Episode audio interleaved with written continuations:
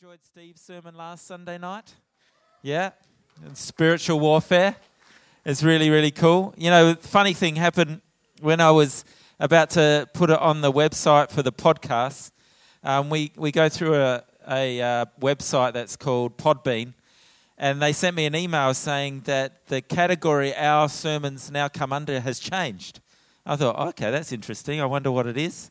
And uh, it used to be under Christianity and religion and they've changed the the um, the the category to be spirituality slash Christianity.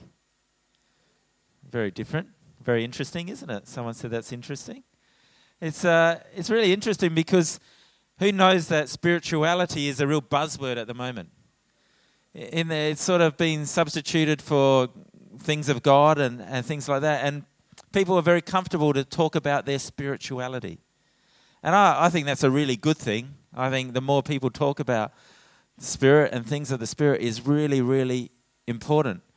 But it's also reminded me of the fact that the Bible talks about a spiritual world, as Steve talked about last week. And it's really, really important that we don't take it for granted or treat it lightly, but we really understand what it's all about because it's really important to our eternal destiny. And so tonight I want to continue on from where Steve left off last week and continue to talk about the importance of spiritual warfare. And I want to share a scripture that he shared last week from Ephesians 6. And uh, it's very clear what Paul talks about here when it comes to spiritual warfare and to the spirit part of our lives, that there is a spiritual world and it's very significant. So if you want to read this with me, feel free. But it says there a final word. Be strong in the Lord and in his mighty power. Put on all of God's armor so that you will be able to stand firm against all the strategies of the devil. For we are not fighting against flesh and blood enemies, but against evil rulers and authorities of the unseen world, against mighty powers in this dark world, and against evil spirits in the heavenly places. He makes it very clear that there is good and there is evil. And then he goes on to say, Therefore, put on every piece of God's armor so that you will be able to resist the enemy in the time of evil. Then, after the battle, you will still be standing firm. Stand your ground, putting on the belt of truth and the body armor of God's righteousness. For shoes, put on the peace that comes from the good news, so that you will be able that so that you will be fully prepared in addition to all of these, hold up the shield of faith to stop the fiery arrows of the devil. Put on salvation as your helmet and take the sword of the Spirit, which is the Word of God. It's a powerful scripture, it's a powerful passage, well known. We talk, it's been talked about and preached about a lot. But it's really important that we understand that there is a spiritual world. And the, this passage lays it out pretty clearly. But he also explains that God does not leave us empty handed when it comes to spiritual matters. He has given us everything we need to fight this spiritual battle that we are in, to overcome the evil that is going on in our world. And I really believe that we need to understand this and get a grasp of it, especially in this six weeks of prayer and fasting for those who are, to really grab hold of what God is doing. Because I've found myself I don't know about you, but I've found myself very much more spiritually aware. Very aware of what's going on around me and the fact that there are things going on that show that there are forces that aren't happy with what we're doing as a church. They want to distract and come against the things that are happening because they want us not to be on target with what God wants to do. And so I want to share with you just some very simple and quick things that we can learn from this passage First and foremost, being the fact, and Steve talked about this really powerfully last week, that we are in a war. It's very simple, very straightforward. We are in a, a war. There are forces of evil fighting against forces of good. Now, if you didn't hear Steve's sermon last week, then go to the website and click on podcasts, and you'll find it there. Listen to it because it's very, very powerful, and it will, it will change your life and, and challenge you and, and cause you to grow. But the fact is, we have a real enemy. It's very clear in the passage we just read. And that enemy doesn't want us or the ways of God to succeed. It will do everything in its power to stop it happening. And we need to be aware of that and we need to understand that this is not just for now, this is about eternity. In 1 Peter 5, verse 8, he says it very clearly there be self controlled and alert. Your enemy, the devil, prowls around like a roaring lion looking for someone to devour. Very straightforward, very clear. We are in a war. I'm not going to labor that because Steve talked about it so powerfully last week. But the second part of that passage, he explains to us, Paul explains to us, we fight this battle God's way. Now, I don't know about you, but I've probably read that passage about God's armor over a hundred times in my lifetime. I've been in church since I was a little boy, and I used to go to children's church, and they used to teach us about the armor of God. Anyone else in that category? Went to Sunday school, and you learn all about the armor of God. I remember um, we used to play a game. I don't know if you guys did this, but we used to play a go- game called the Sword of the Spirit. And we'd have to put our Bibles by our side, and we'd stand there, hold our Bibles by our side, and they'd read out a scripture. And the first one to find that passage in the Bible would win. And so we'd all be standing there, and they'd go, Don't move your Bible. Don't do anything. Just stand still. Wait, wait. A bit like Braveheart. Wait, wait. Did you play this, Emily, when you were in children's church back? No, no. Come on, come on. This is when we had Bibles that you had to look up and they had paper.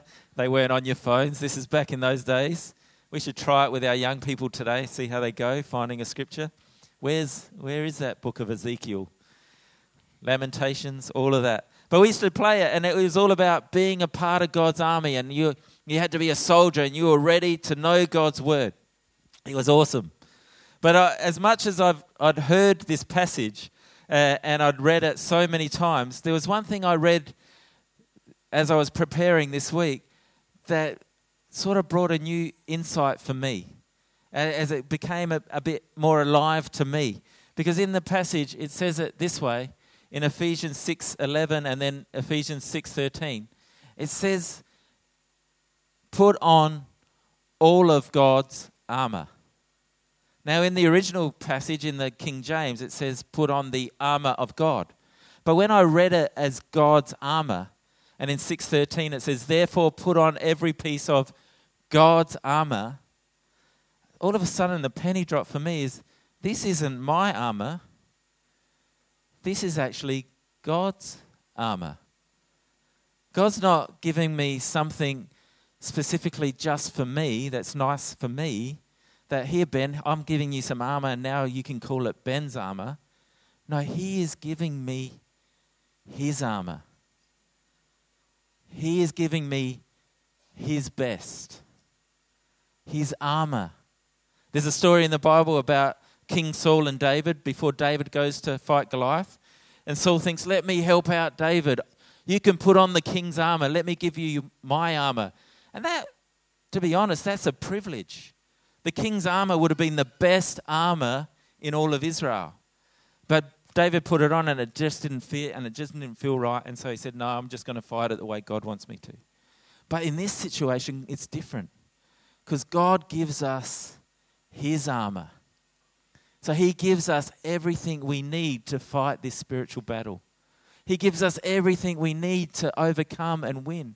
He gives us his armor. And his armor doesn't not fit us properly, his armor fits us perfectly.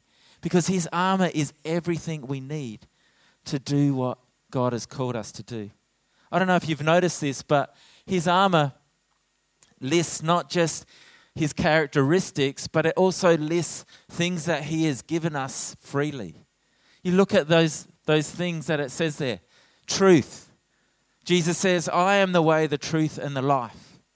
No one comes to the Father but through me. You see, God is truth. He is righteousness. Jesus says He clothes us in His righteousness, not ours, but His. So, what He's giving us is His righteousness. When He talks about putting on His armor, God's armor, it says in the Bible that Jesus is the Prince of Peace. So He is giving us what He is. He is giving us Himself. He is giving us peace. It says in the Bible that to each person He is given a measure of faith. That's a free gift from God. And the next one we know salvation is God's free gift to us. As it says, God, God gives us salvation, that it's by His grace that we are saved, not by works, not by our own abilities or our own doing, but His grace that we are saved, not by works, lest any man should boast. God's free gift to us. And then the final thing He gives us is His Word, the Word of God, the Bible, the Word of God, which is God's love letter to us, God's under uh, God's strategy, God's character, God's nature is everything that He is, is in the Bible, so that we would know who He is. So He gives us all we need to fight this battle. But lastly, it says what we can learn from this passage is we win by using what He has given to us. Or, in other words, we win this battle when we wear the armor that God gives to us. When we put on God's armor, not my armor, not my good works, not my, my deeds, not my skills or, or gifts, not my stuff, but when we put on God's armor, it's then that we overcome the enemy. It's then that we win this battle in the spirit. It's when we put on his armor. But this is where it comes down to it because we're not only to believe in his armor and like his armor and say, Oh, you know, I, I love the fact that God is truth and God is righteousness and God is peace. That's really good. I believe that. No, we have to live it out in our lives. It has to change the way we live, it has to change the way we do life. Because that's where the rubber meets the road. When we live out the armor of God in our everyday lives. So I want to share with, it, with you tonight the ways we can do that. I want to share with you very simply and go through the different armor that God gives us and show what it means for our everyday lives, how we can outwork that. Because who wants to win this battle? We all want to win this battle. You know, the fact is, we have already won because Jesus has won the victory. But every day, day after day, we need to learn to live in that victory, to walk in that victory. And we do that by putting on his armor. The first piece of armor is the belt of truth. Anyone wearing a belt tonight? Yeah?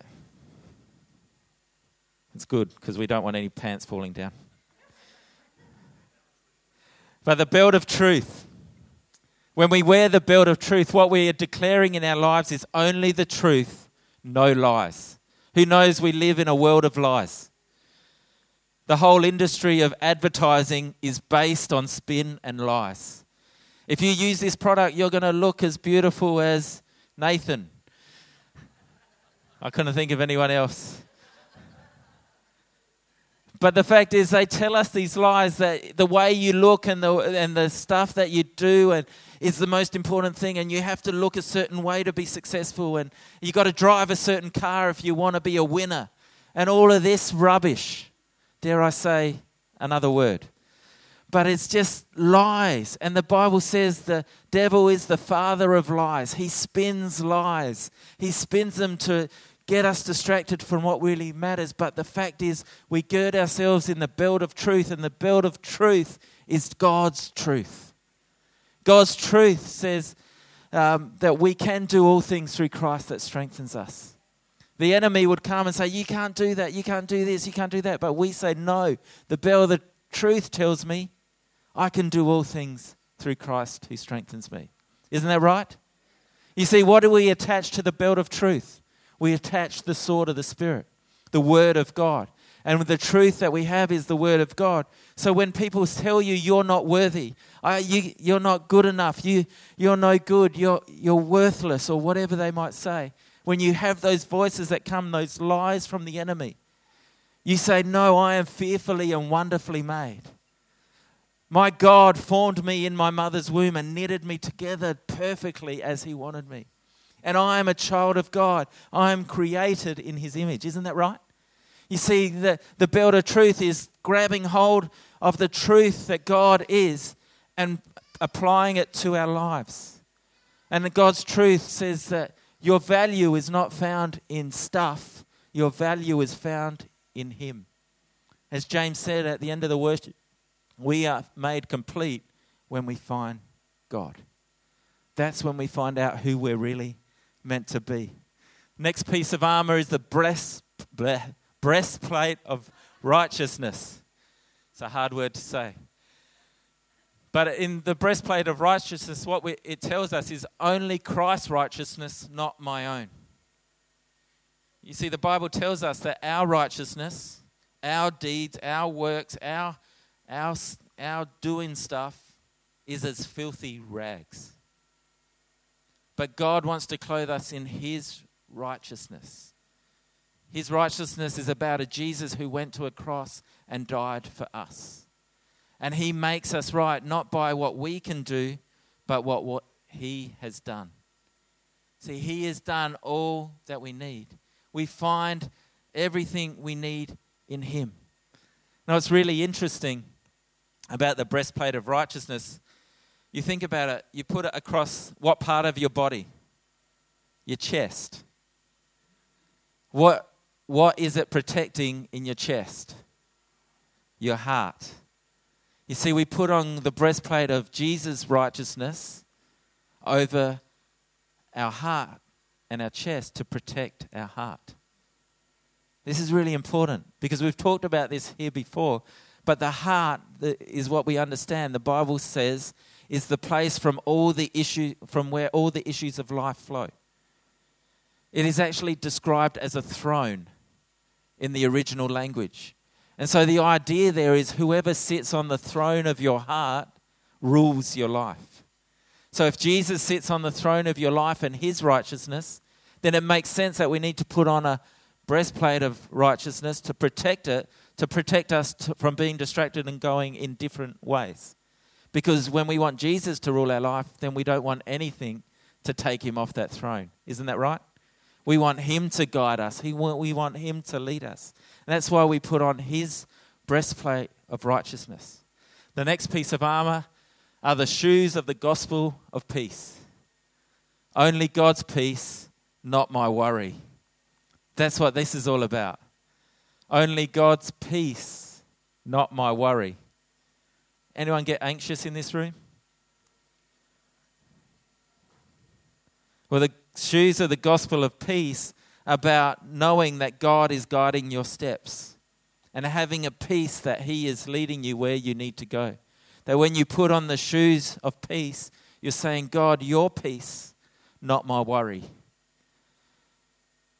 It says it like this in Philippians, where Paul says, Be anxious, be, don't be anxious, do not be anxious about anything. Get it right. Do not be anxious about anything, but in every situation, by prayer and petition, with thanksgiving, present your requests. So God says, don't be anxious, but He doesn't just leave it there. You know, like your parents, don't do that. Why? No, just don't do it. What else should I do? No, don't do it. No, God says, no, don't be anxious, but, but, let me give you the antidote to anxiety but in every situation, by prayer and petition and with thanksgiving, present your request to God. So bring it to God. If you're anxious, let that be the trigger to say, I need to pray. It's really important in this six weeks of prayer. Let your anxiety be your guide to praying, to saying, God, I bring my prayer to you. I bring my needs to you because His promise is that and the peace of God, which transcends all understanding, who needs some of that sort of peace, will guard your hearts and your minds in Christ Jesus. See, God wants to give you peace, but He can't give you peace if you're holding on to anxiety. He can't give you peace if you're, you're worrying about this and that. But you, when you bring it to Him, you need to give it to Him and leave it with Him. And say, God, I give you my peace. I need I give you my anxiety, give me your peace. Get it the right way around. Preaching twice a day is hard work sometimes. But uh, as we give him our anxiety, he gives us his peace. What a good promise is that? Is that a good promise? then pray, church. When you're anxious, pray. It's not rocket science. I know you might go, that's too simple. Well, that's a lie of the enemy. It's a lie of the enemy if you think that's too simple. It's as simple as saying, God, I put my life in your hands. I trust you. I don't believe the anxiety, I believe your word. The next piece of armory is the shield of faith. Similar to the last one, but only faith, not fear. The Bible says, the just shall live by faith. Amen? The just, the justified shall live by faith. That means, as simple as I can say it, is that fear has no place in our lives when we believe in God. That we trust in Him and Him alone. That He is everything we need. Someone once told me when I was going through a difficult time and worried about different things and fearing stuff, he said this thing, he said this old saying that I hadn't heard at the time, but said, Fear knocks on the door, faith answers, and nobody's there. When fear knocks on the door and we answer with faith, you open the door and you'll discover that nothing's there. Faith is that ability to trust God and to know that He has your life in His hands. The next piece of armory is the helmet of salvation. Don't you love this one? Only the cross and no other power to trust in. Only the cross and no other power to trust Him. This is really significant because when we become Christians, we put our faith in Jesus Christ and we make a decision of the heart, not necessarily the mind all the time. Sometimes we have to bypass our mind because we think too much, but we know that it's the right thing to follow Jesus. So we say, Jesus, I give you my heart, I give you my life. But we put on the helmet of salvation because what lies under the helmet is our mind. And what, that, what we have to be sure of is that we think the way God wants us to think. Because the Bible says, as a man thinks, so he is. So when we put on the helmet of salvation, we're continually reminding ourselves that I am saved, that God has redeemed me, that God has rescued me, that God has paid a price for me, and I am valuable, and I will think the way God has called me to think. I will not go back to the old ways and the old ways of thinking but I am a new creation now in Christ.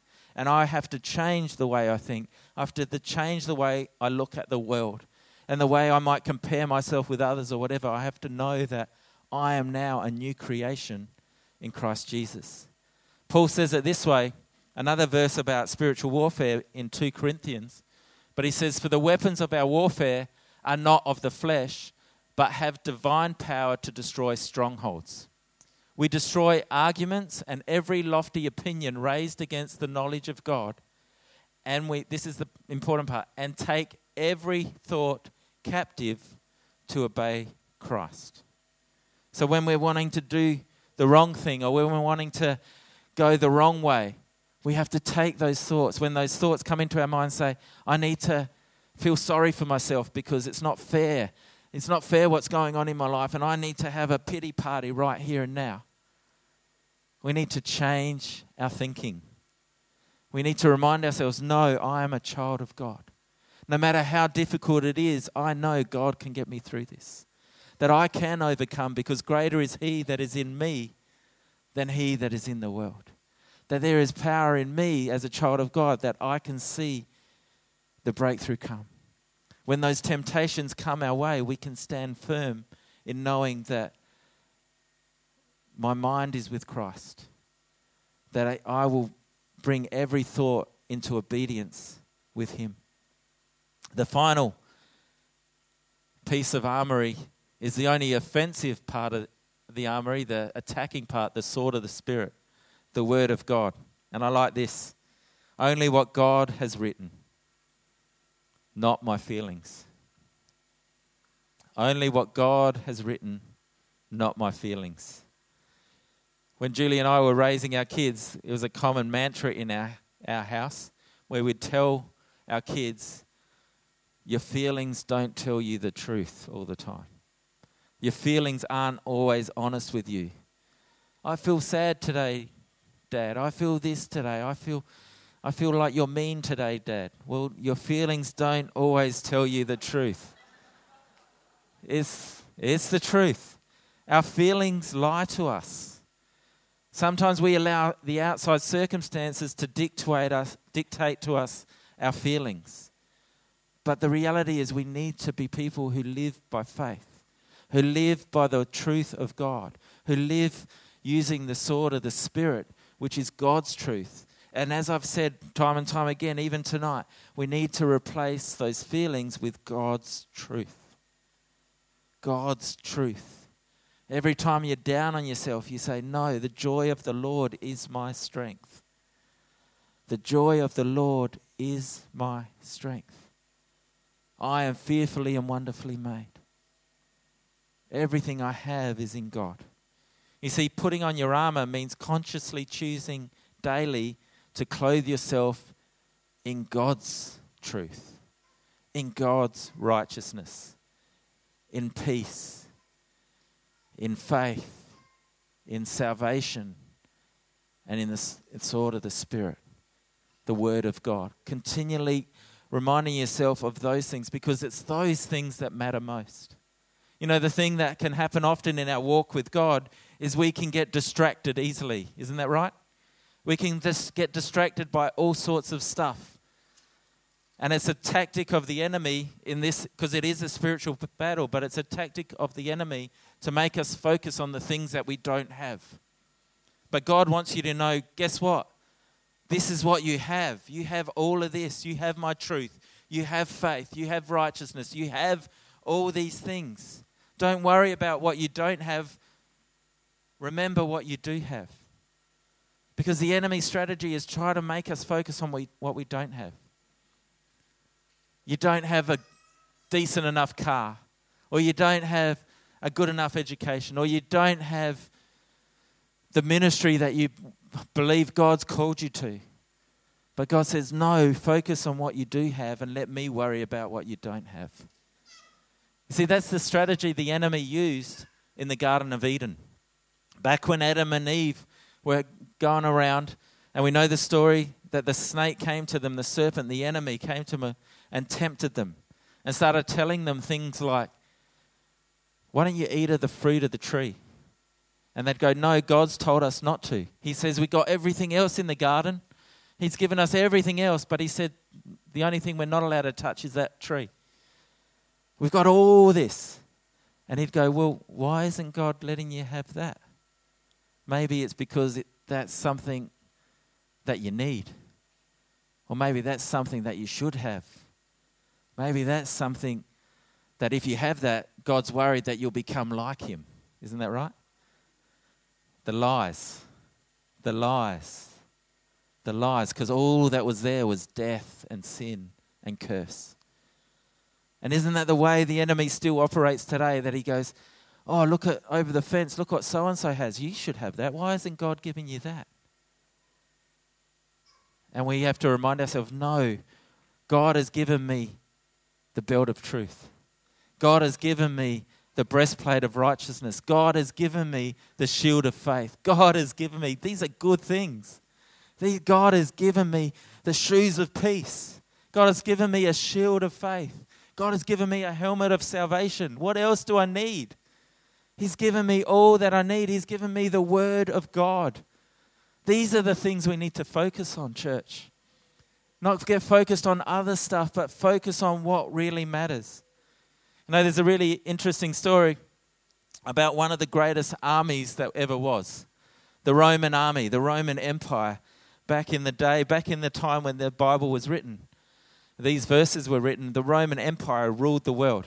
And some would argue, especially if you're Italian, some would argue that the Roman Empire was the greatest empire that ever existed. And they ruled the world at that time. But if you know the story, you'd know that at the end of the fourth century or around about then, they were actually overrun and defeated by a bunch of uncivilized Goths and barbarians from the north, from, the, from Germany and those sorts of places. They came down and they they defeated the greatest army that ever was. And it just seems ridiculous that that would happen. But I found a, a piece of history where, where they, they talked about why this was possible. And it says here that there were many things that happened that led to their defeat, but one of them was clearly spelled out by one of the fourth century Roman generals. And he said this listen to this. When, because of negligence and laziness, parade ground drills were abandoned, the customary armor began to feel heavy since the soldiers rarely, if ever, wore it. Therefore, the soldiers they asked the emperor to set aside the breastplates and mail and then the helmets.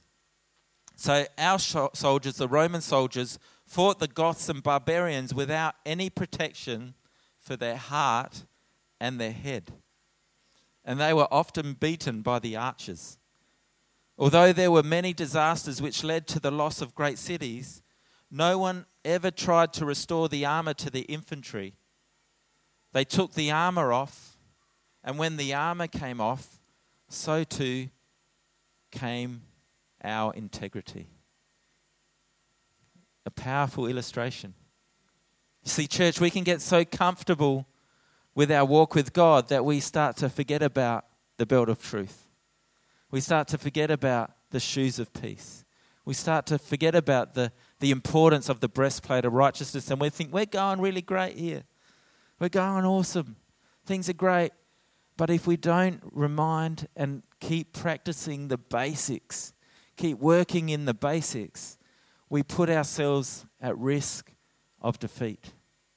It's as simple as it is. What God has given us in His armor are the main things we need to focus on. Continually remind ourselves on God's truth, not the lies of the enemy. God's righteousness, not our righteousness. God's peace, not anxiety and worry. God's faith, not fear. God's salvation and the price He paid for us. And the Word of God underlines all of that. When we stand on these things, that's when we stand strong. So, in closing, just to finish, what do we do once we put the armor on? Obviously, we have to fight and be ready to fight, but we need to understand that God's way of fighting is very different to our way of fighting. And if we continue to read on in Ephesians 6, says something really interesting there.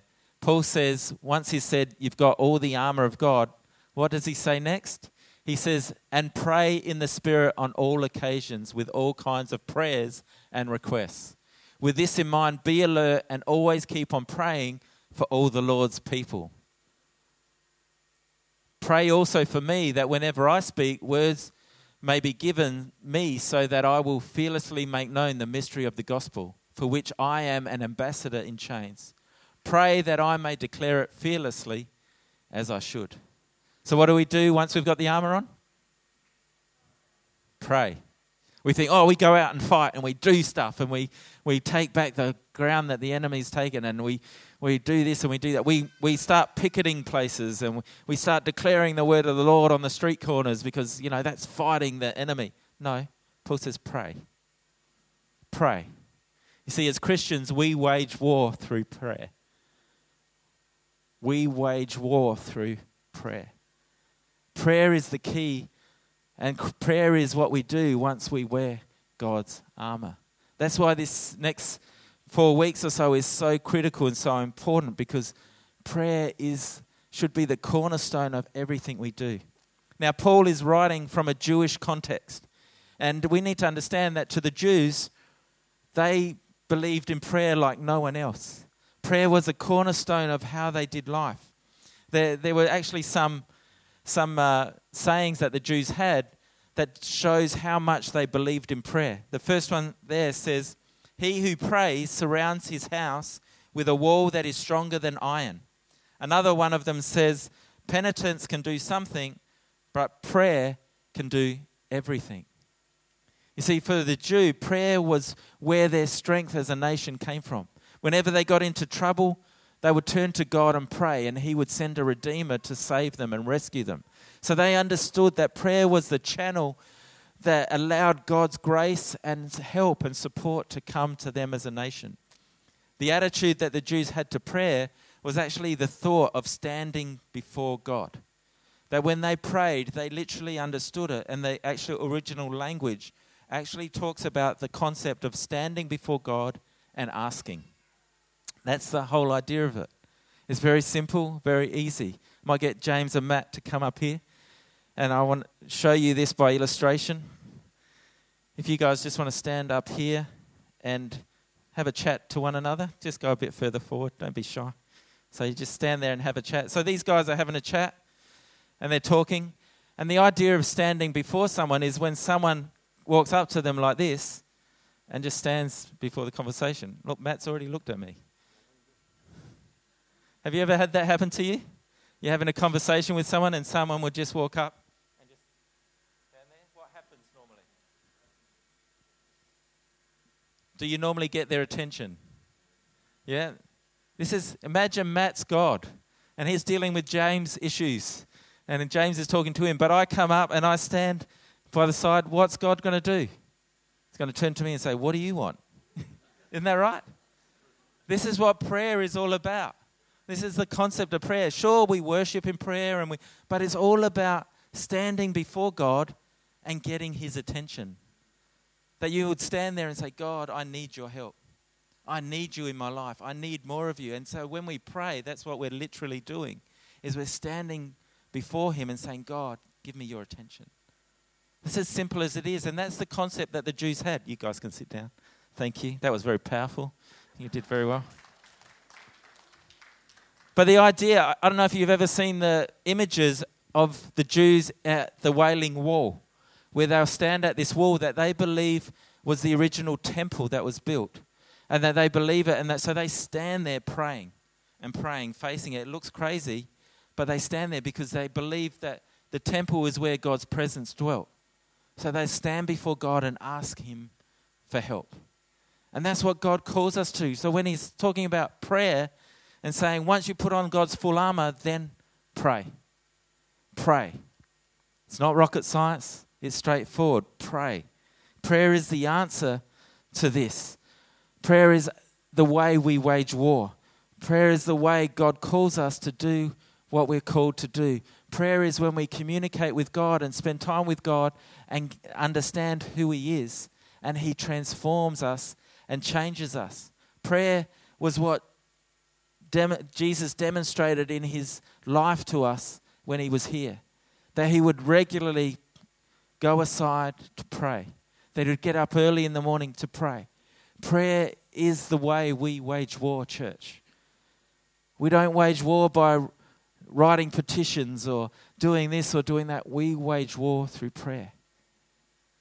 When you, if you've got kids that are away from God, you don't wage war by Bible bashing them and telling them, come on, you need to get back to God. You need to come back to church with. Them. No, you wage war by praying for them. By getting before God and standing before God and saying, God, I want to see my kids back in a relationship with you. Isn't that right, church?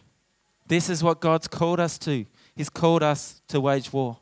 Famous revivalist Leonard Ravenhill, he saw great revivals in the 18th century, wrote these words No man is greater than his prayer life. No woman is greater than her prayer life. Prayer is the thing that keeps us grounded in the truths of his armor.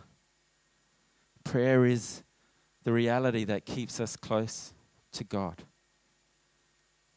Without prayer, you won't survive. Without prayer, nothing will change. I want to ask you to bow your heads in prayer. Just for a moment. We're going to finish in just a moment.